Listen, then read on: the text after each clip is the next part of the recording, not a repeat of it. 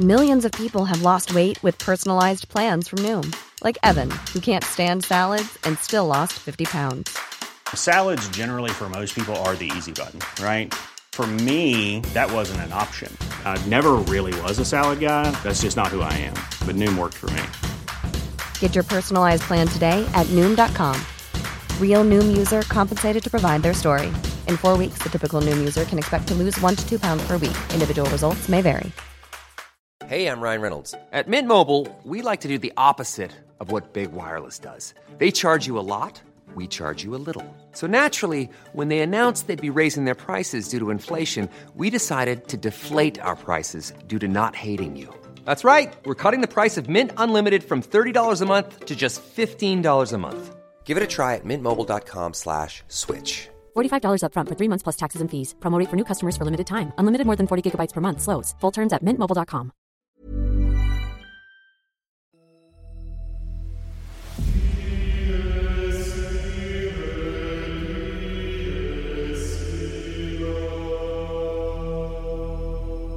This year marks 500 years since Pope Leo X granted Henry VIII the title of Fidei Defensor, or Defender of the Faith. Oh, the irony. It's been one of the subsidiary titles of the English and later British crown ever since. To mark the occasion and to celebrate the largely unsung treasures of their collection, the Society of Antiquaries in London has put together a fabulous online exhibition exploring Henry as defender of the faith through rare manuscripts, objects, and portraits. Just look up the Society of Antiquaries of London to find it and scroll through as you listen along, or go and have a look later. It seems to work especially well on Google Chrome. Joining me to talk about the exhibition is one of its creators, Dr. John Cooper. John is a reader in early modern history at the University of York. His books include The Queen's Agent, Francis Walsingham at the court of Elizabeth I, and he is director of the Society of Antiquaries. His recent work has focused on St Stephen's Chapel in the Palace of Westminster, exploring, with the aid of a grant from the Arts and Humanities Research Council, how the medieval Chapel Royal was converted in 1547 to become the first permanent meeting place of the House of Commons. And he's also working with Historic Royal Palaces, again funded by the HRC, on a project about Henry VIII's progresses. So there was loads of things I could have talked to him about, but what I asked him to do was to be our exclusive tour guide for this wonderful online exhibition. John, thank you so much for joining me and talking about this exhibition, which excitingly, being online, can be seen all over the world. And perhaps we ought to start, first of all, by introducing people to the Society of Antiquaries, which they may not have heard of. Well, it's great to be talking to you. Thanks very much for this invitation. And yes, the Society of Antiquaries, I mean, we have been around since 1707, but you're right, lots of people won't have heard of us. We're a scholarly society and also an educational charity. And we're based in Burlington House, just off Piccadilly. But we have fellows all over the world. And what we do essentially is study the material remains of the past. That's our particular remit. Now, material remains can mean archaeology, and we have lots of archaeologists who are fellows, but it also means all sorts of other things. It means objects and it means books and manuscripts and portraits. And the Society of Antiquaries happens to have a particularly splendid Tudor collection. And it was a result of thinking about those Tudor collections and wanting to make them better known that a group of us at the Antiquaries thought it'd be a good idea to hold this exhibition. And of course, what we wanted was a face to face exhibition actually to showcase real objects to real people. The pandemic intervened. And so we had to change over to an online exhibition. But as you say, that has meant that we've been able to kind of broadcast all over the world rather than just to people who can visit Piccadilly. And what's the vision for the exhibition beyond showing off these wonderful treasures? Well, that was a pretty good starting point as a vision for the exhibition. We really do want to make these collections better known.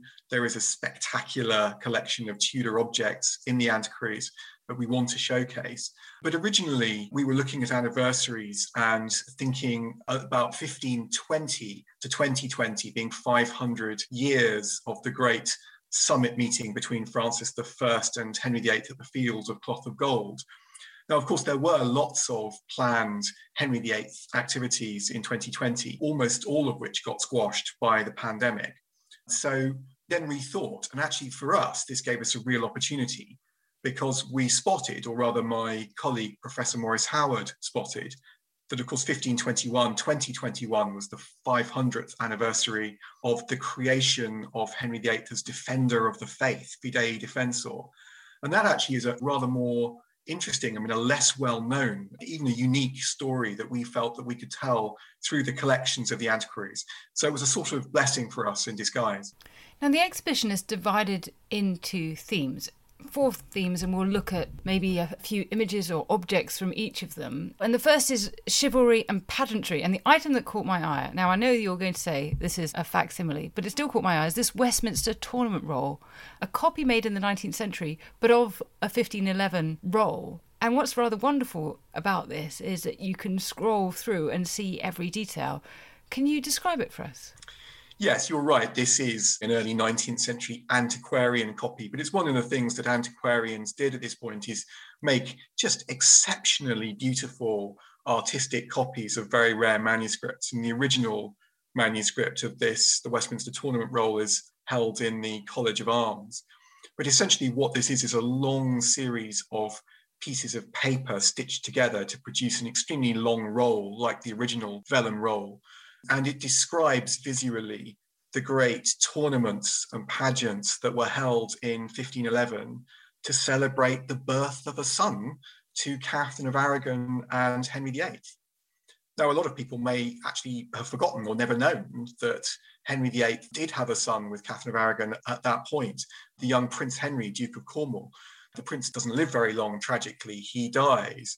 But his birth is a cause of enormous rejoicing in England that the succession, as they think, is secure.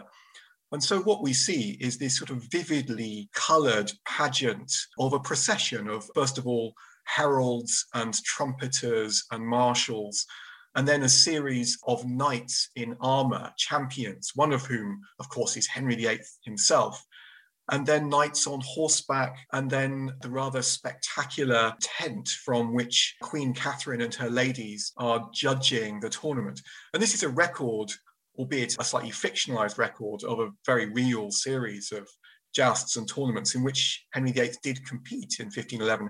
We must remember the young Henry VIII was a very tall, strong, and powerful man, an extremely brave jouster, probably the second best jouster in the kingdom. And so this records these tournaments to celebrate the birth of a prince recently we've noted that amongst the trumpeters of the king, we have here a man of colour, John Blanke, who's recorded as being paid, and we have a picture of him. And I also particularly like if you scroll through, you just get a sense of the magnificence of the court. And we get to this beautiful H and K under a crowned Tudor rose, which is sprouting leaves, which I suppose is also an indication of the fact that they have had a son, and it's supposed to suggest that. What details jump out at you? Well, you're absolutely right. I mean, so much of this rose iconography that the Tudors adopt is pointing towards fertility of the dynasty. And so the leaves and shoots that we see sprouting from this union of Henry and Catherine is precisely what's being celebrated. That this is a successful marriage, that Henry and Catherine have had a child.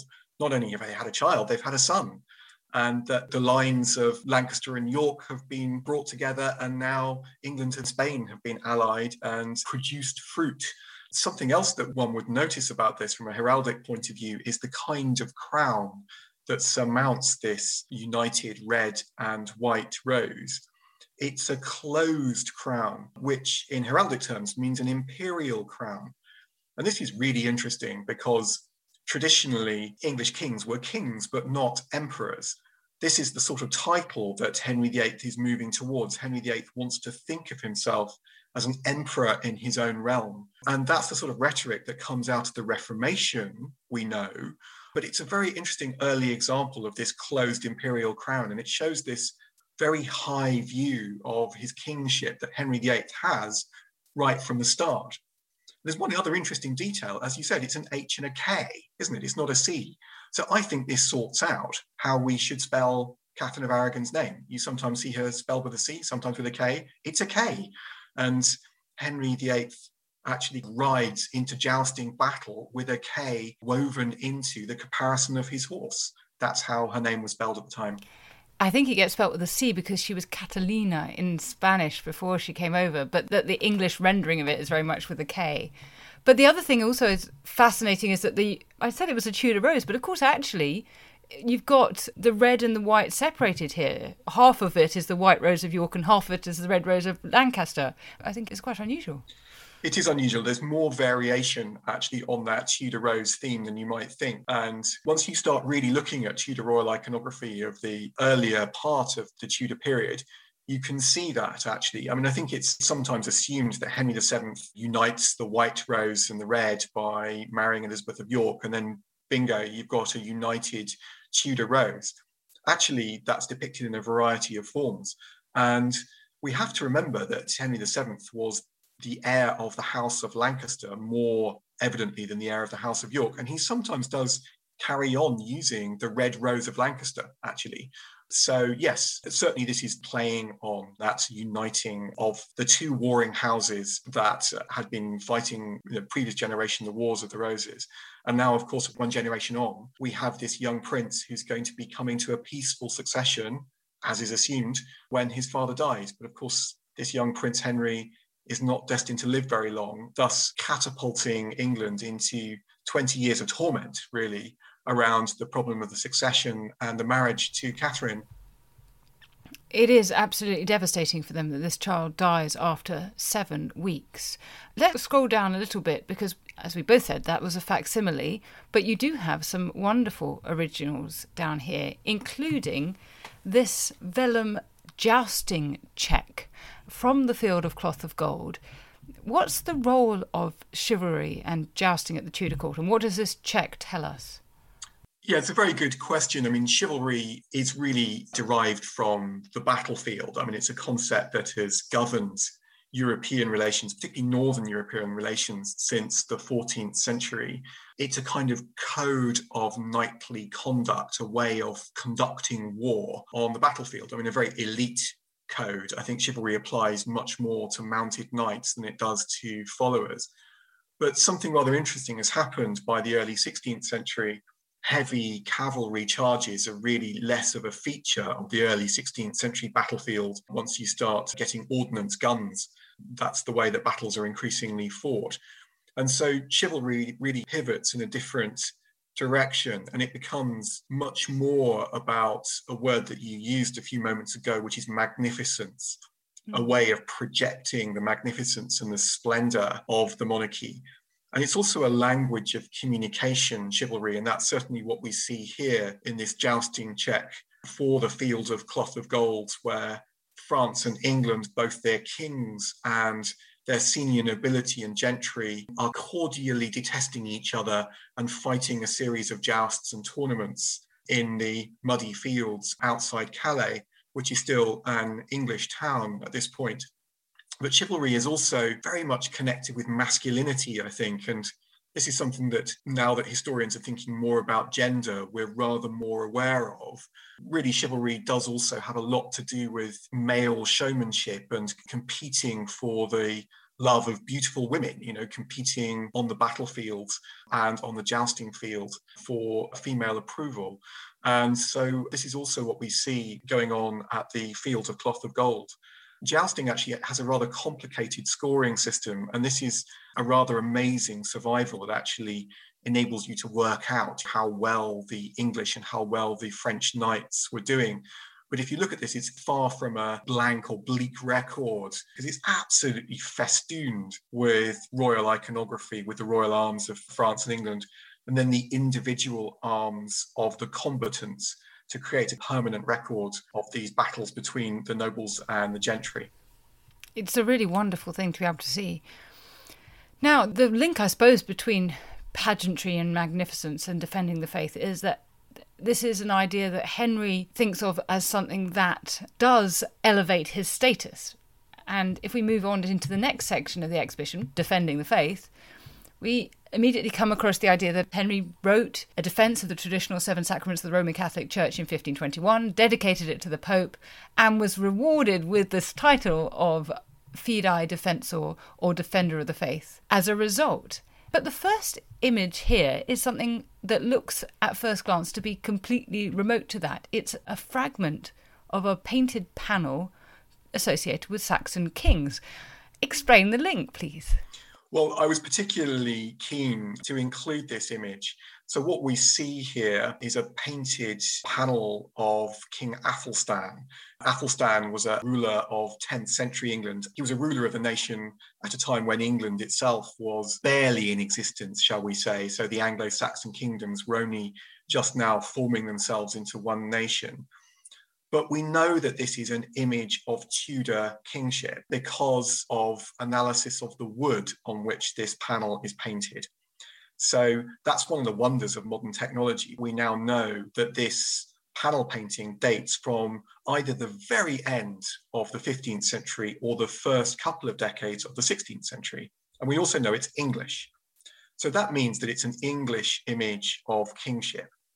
But we can also speculate a little bit further than that. And this is where you really do have to bring a bit of speculation or a bit of imagination in to understand an image like this. This is clearly a very high status royal image, and it did not originate from the slightly run down farmhouse in which it was found. So, what's going on here?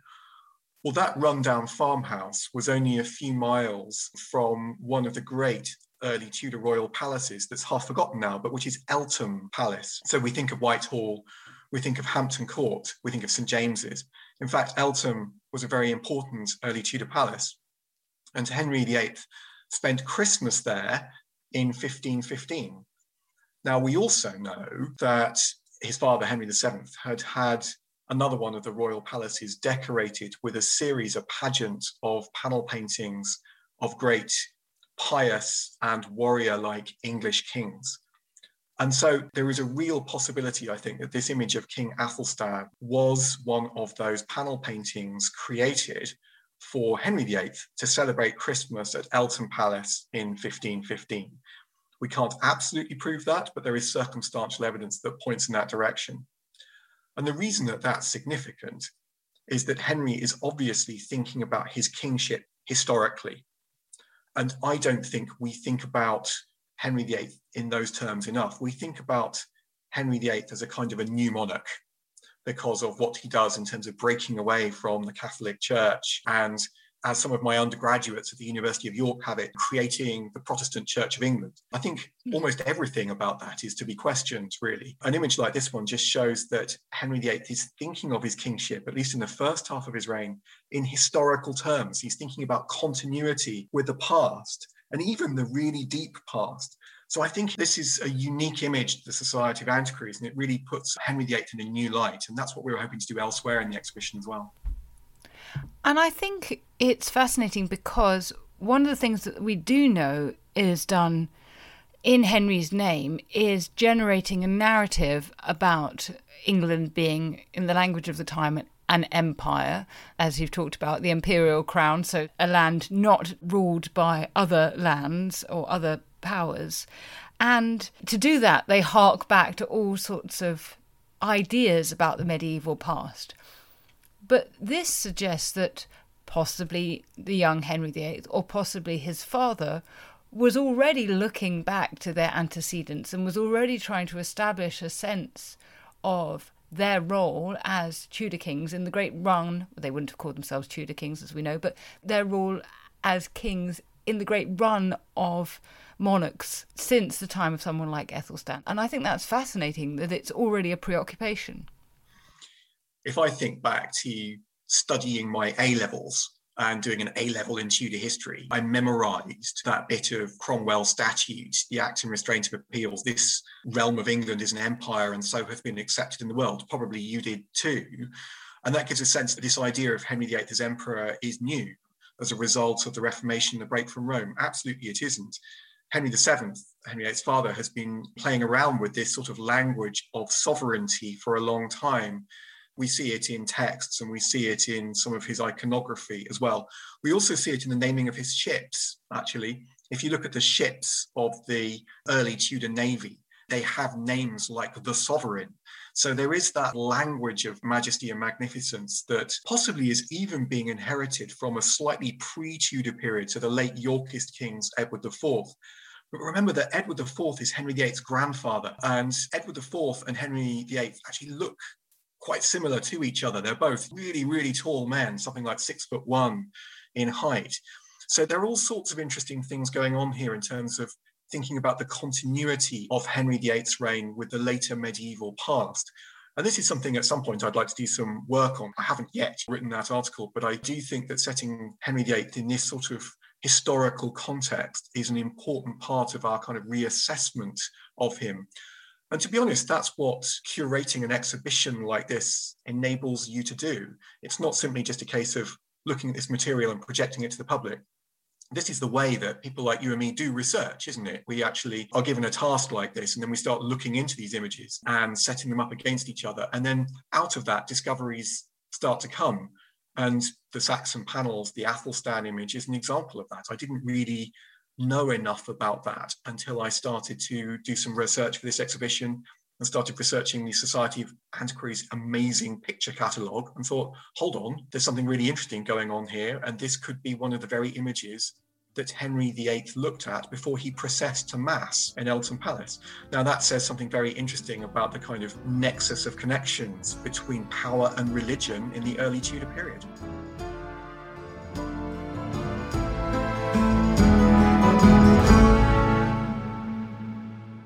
Okay, Tristan, you've got 50 seconds. Go. Right, so Dan's given me a few seconds to sell the Ancients podcast. What is the Ancients, I hear you say? Well, it's like Dan's show, except just ancient history. We've got the groundbreaking new archaeological discoveries. This seems to be the oldest known dated depiction of the animal world, as far as we can tell, anywhere in the world. We've got the big names. It's one of those great things, Pompeii. It's kind of forever rising from the dead and from destruction. We've got the big topics. The man destroys seven legions in a day. No one in history has done that. Subscribe to the Ancients from History Hit, wherever you get your podcast from. Oh, and Russell Crowe, if you're listening, we would love to have you on the Ancients. Spread the word, people. Spread the word.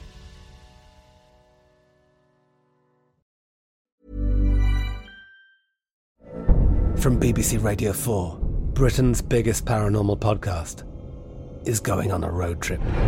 I thought in that moment, oh my God, we've summoned something from this board. This is Uncanny USA. He says, Somebody's in the house, and I screamed. Listen to Uncanny USA wherever you get your BBC podcasts, if you dare.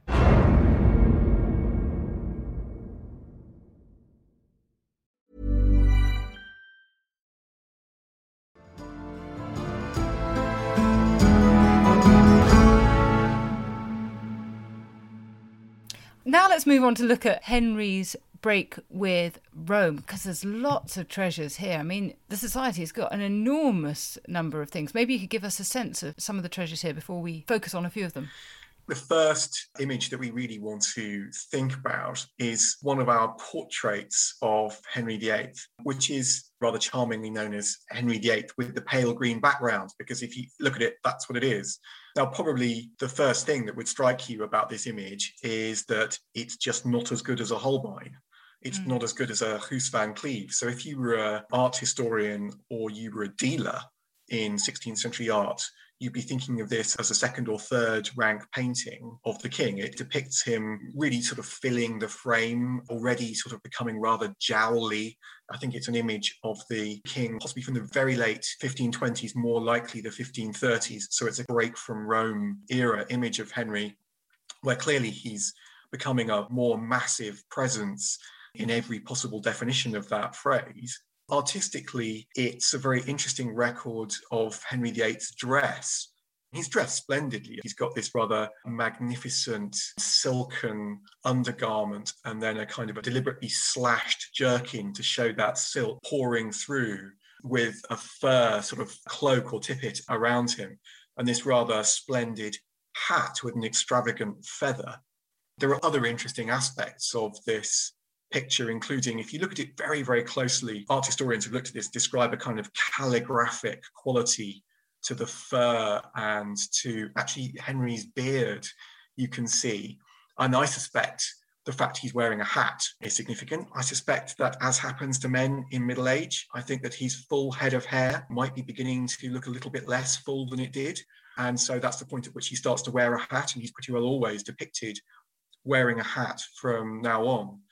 But why this image excites me as a historian, as distinct from an art historian, is actually the fact that it's artistically a kind of a second rank image. It proves that costly but not ultra elite images were being painted of Henry VIII for purchase and for consumption.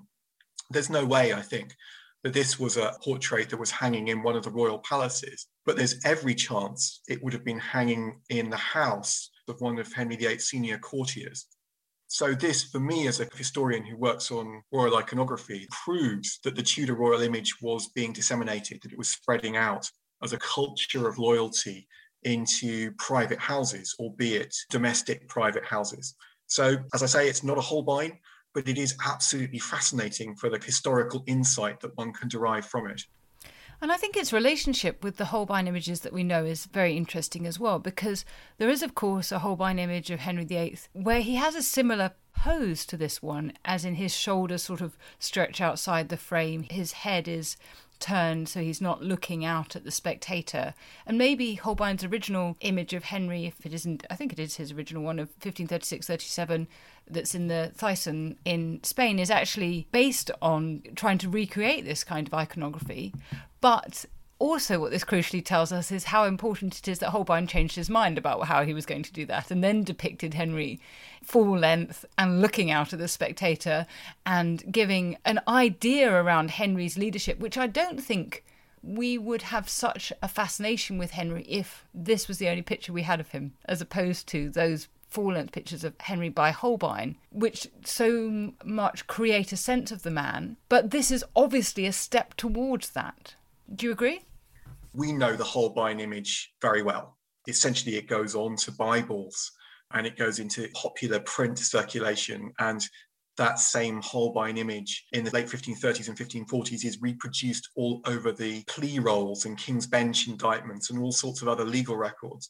It becomes a very distinct brand, and it's the way that Henry VIII is depicted from then on, in the same way that the Hilliard image becomes a type for Elizabeth I.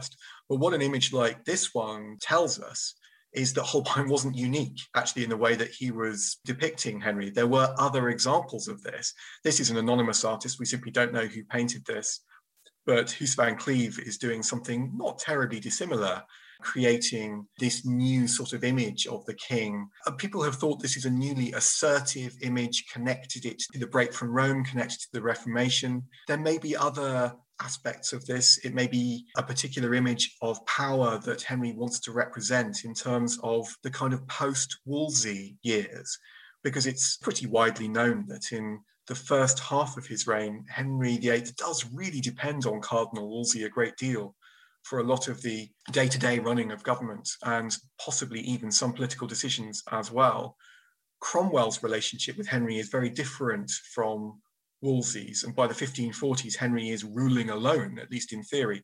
So maybe that kind of rulership requires a different sort of image, just as the break from Rome does. It could also come down to shifts in artistic style, actually. So there are all sorts of things feeding into these images. But what an image like this one does, it really brings you up short because you think you know what Henry VIII looks like. But of course, we know what Holbein's Henry VIII looks like. We're actually mm. much less familiar with how other artists depicted Henry. It's an interesting reminder that we can't take too much for granted, and there are other possible Henry VIIIs that we need to investigate. And that's precisely what we've been trying to portray in this exhibition. That's really interesting. Okay, let's go on from this and look a little bit further down the page. We have, amazingly, in the Society's collection, this printed proclamation for abolishing of the power of the Pope, issued by Henry in June 1535.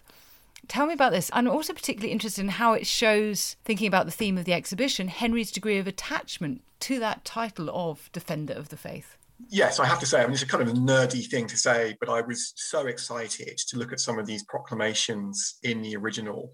Because of the pandemic, access to the collections in Burlington House has been very restricted, but I was able to get into our museum room and Kate Bagnall was able to get out some of these, including this proclamation. And it really is one of the spectacular things you can do as a fellow of the Society of Antiquaries is examine these objects in the original. And we have an awful lot of royal proclamations.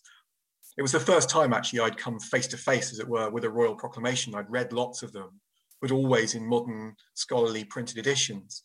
And once you start looking at the originals, you notice things. And the obvious thing you notice about this proclamation when you look at it is it comes with a thumping great representation of the royal arms up in the top left hand corner. It is a simplified version of the royal arms, so this is clearly intended to be a popular image of royal power. And then the text is printed. This is not a manuscript, it's early print, and it's comparatively easy to read. And it also comes with a kind of an acclamation or almost a shout at the end in huge typeface God save the king. And so we can tell immediately from that that whoever read out this proclamation for the abolishing of the power of the Pope, and we know that these proclamations were read out in pubs and in churches and in market crosses for people to hear in the 1530s, we know that whoever read that out would have ended with a God save the King. And there would have been an absolute expectation that everybody would have shouted, God save the King, and thrown their caps in the air if they had a cap. And there's also a more unpleasant side to that. It's widely rumored that wherever people assembled in the 1530s, that Cromwell had agents in the crowd. And those agents were watching for dissenters. They were watching for people who sneered or didn't throw their caps in the air or didn't enthusiastically shout out, God save the king. Now, we tend to associate the origins of an English Secret Service with the Elizabethan period, with Francis Walsingham. In fact, I wrote a book on that very subject. But actually, it's a reminder that these sorts of agents were in operation, I think, in crowds in the 1530s to police dissent. There were a lot of people who weren't happy with the abolishing of the power of the Pope. There were a lot of people who weren't happy with the dissolution of the monasteries. And so this document, really, it's an act of enforcement of that. And it would have been met with a whole variety of responses, I think, from excitement and patriotism through to grudging acceptance and out and out fear. And so, looking at the original of a document like this, one can almost recover that set of the varied responses of Tudor crowds to the Reformation. Another printed work that we must talk about because this is an exhibition by the Society of Antiquaries, is John Leland's itinerary, because Leland was the first to call himself an antiquary. Let's have a quick look at this. Yes, that's right. John Leland is an almost forgotten figure now outside of scholarly circles, which is rather sad actually, because he was an absolutely remarkable person. I mean, what we are showing in our exhibition is an 18th century edition of the itinerary of John Leland, the antiquary, in nine volumes, which is a record of Leland's utterly extraordinary journeys around England between 1539 and 1545. I mean, he must have been the best traveled Englishman of the mid 16th century.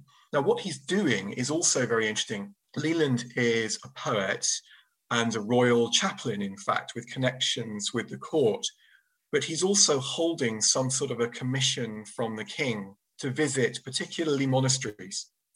He's not one of the surveyors sizing up monastic revenues or lands for dissolution, so far as we know. He seems to be particularly interested in the monastic library, and he's saving volumes for what becomes the King's Library, which you can still see in that magnificent display in the center of the British Library. And that's one of the reasons that he is described as an antiquary because he's collecting these material remains of the past that are about to be swept away by the dissolution of monasteries. But why is he doing that? That's the big question. Is he doing it just for scholarly reasons? And I suspect not.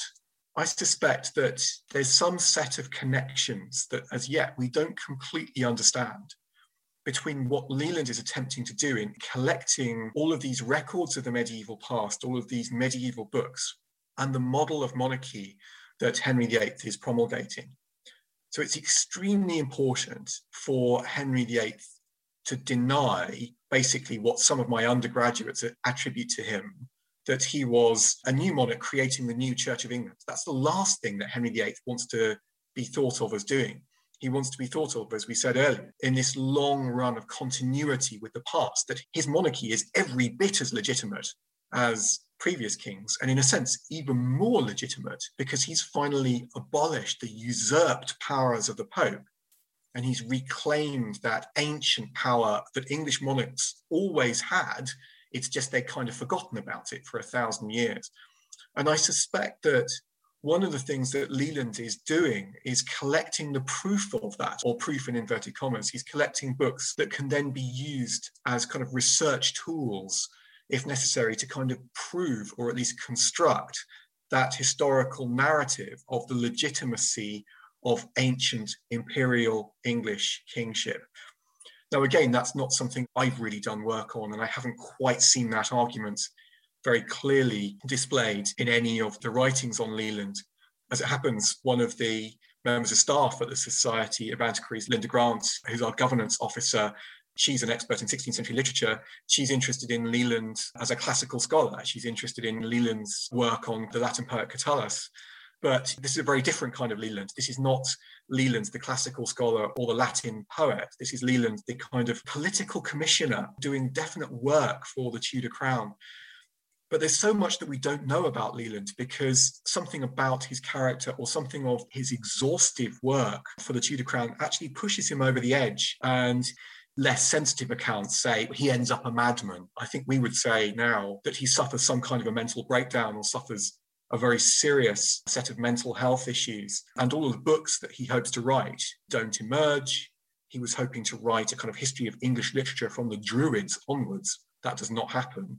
And he leaves this kind of chaotic mass of notes that John Bale works through and historians have to some extent worked through. But I suspect there's all sorts of fascinating stuff there in Leland's papers still to be worked through. I think he's a really important figure.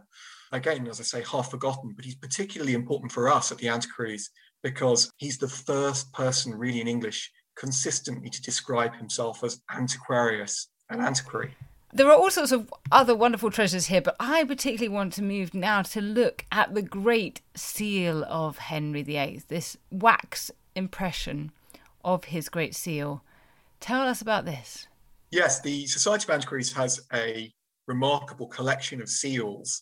A lot of them are actually impressions of seals created from other impressions, so that they're, as it were, facsimiles or copies. This one is particularly exciting for us it's an original wax impression of the third seal of Henry VIII. And it also displays the new iconography of the king that we were just discussing. So the Great Seal is a very ancient instrument of English government. It's the highest form of authorization in English law. And seals, you can see adopting a very similar format really from the High Middle Ages onwards of an obverse with the king enthroned in majesty and a reverse with the king on horseback. And indeed, this is exactly what you see here. But this is not just a traditional, as it were, image of medieval kingship. Although Henry is enthroned and Henry is on horseback, it's a far more obviously 16th century image. It's a far more Renaissance image in its artistic style. I think really a far more dramatic image of Henry VIII's power. So we really see the influence of that sort of Holbein or Holbein-esque image of Henry VIII's royal power. These original seals would have been used to authenticate a whole series of documents from the surrender and regrant of monastic lands through to statutes, through to some of the proclamations actually that we have in the Society of Antiquaries collections. This is also particularly exciting because it's variously described as a cord or a tag or a tongue, essentially this piece of intertwined fabric around which the seal is made that sort of suspends it from the original document. It still has that in place. And one of the things that fascinates me about this is its color, this kind of barley twist, green and white color. Now we know from Henry VII's reign that those green and white colors, those are the Tudor colors. Mm-hmm. Actually, we see it in all sorts of other Tudor royal iconography. And again, this is something I hadn't really appreciated that that green and white Tudor brand that we see in some paintings had actually spread to the royal seal. Even if the Tudors didn't call themselves the Tudors, it's a very personally, in inverted comma, Tudor dynastic colorway attached to that seal. And it really is in wonderful condition. We, of course, have included it because it's got it there in writing the Fidei Defensor, the defender of the faith. So it proves that this great title that Henry VIII wins from the Pope in 1521, even after Henry VIII is excommunicated by the Pope as a result of abolishing the Pope's authority, Henry VIII clings on to that title. And indeed, by an act of parliament of 1543, that title is granted in perpetuity to all English monarchs. And let's play the game. If you're listening to this podcast in the UK and you happen to have a coin in your pocket, take out that coin and look at the Queen's head side of the coin, and you'll still see that FD for Fidei Defensor, Defender of the Faith. That title of 1521 is still there on every English coin it is wonderful as an object to look at this, and I am similarly nerdily excited about the green and white cord. In Tudor times, they would be called livery colours, but I suppose it's the equivalent of a football strip, isn't it? We've, this is what the Tudor strip is. If you want to align yourself with the Tudors, that you have things decorated like this. This is the colours that they go out in. That their servants will be wearing. When we hear about someone's turning up and he's wearing the king's livery, this is what he would have looked like.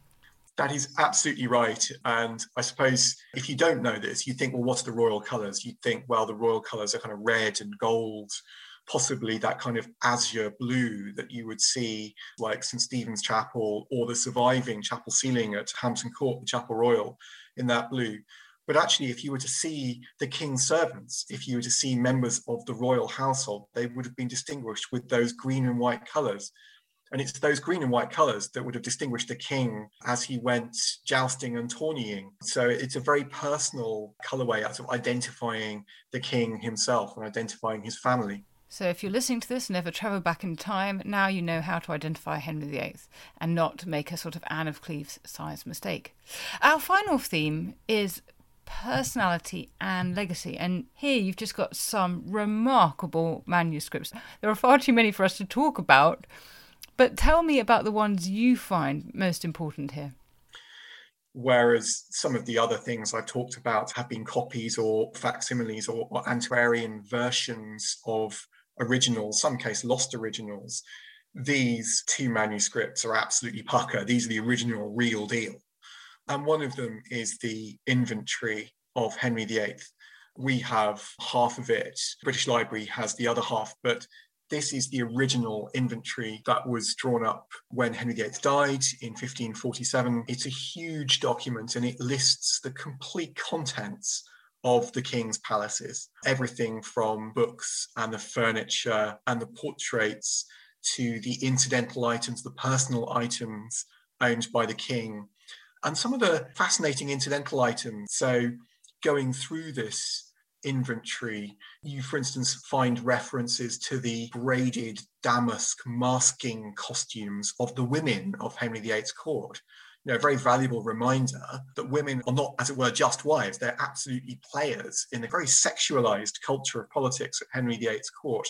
And sure enough, those costumes are inventoried in Henry VIII's inventory the thing that really excited and surprised me as somebody who works on royal chapels is the contents of the chapel.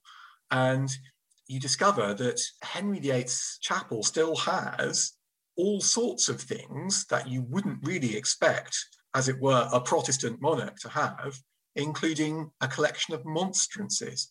Now, if you don't have the benefit of a Catholic education, then a monstrance is a sort of cross with a hinged compartment in which the host, the body of Christ, the Blessed Sacraments, can be placed. And it's used for a service of benediction, for veneration it's a very traditional Catholic looking item to have survived in the royal collections. Now, we don't absolutely know how those monstrances were used, but the fact that they survive, the fact that they haven't been purged or melted down for the very considerable weight of silver suggests that there is something interesting going on.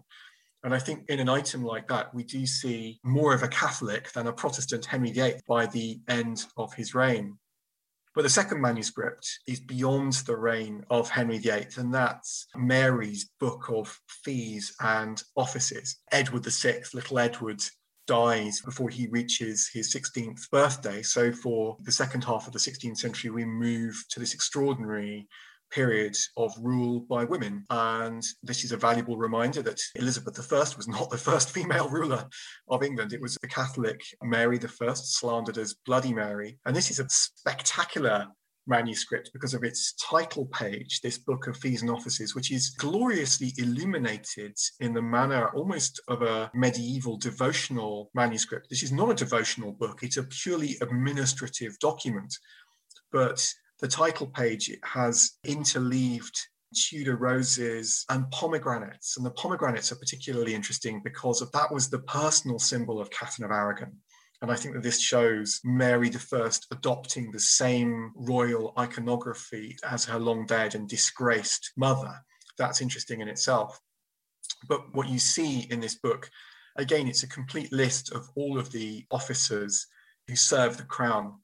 And it's drawn up in August 1553, immediately on Mary not just acceding to the throne, but remember winning the throne. She's defeated Lady Jane Grey, who briefly ruled as Jane I, to win the throne. And then there's this great survey conducted essentially of the officers who serve the Queen, both at court, but particularly beyond the court.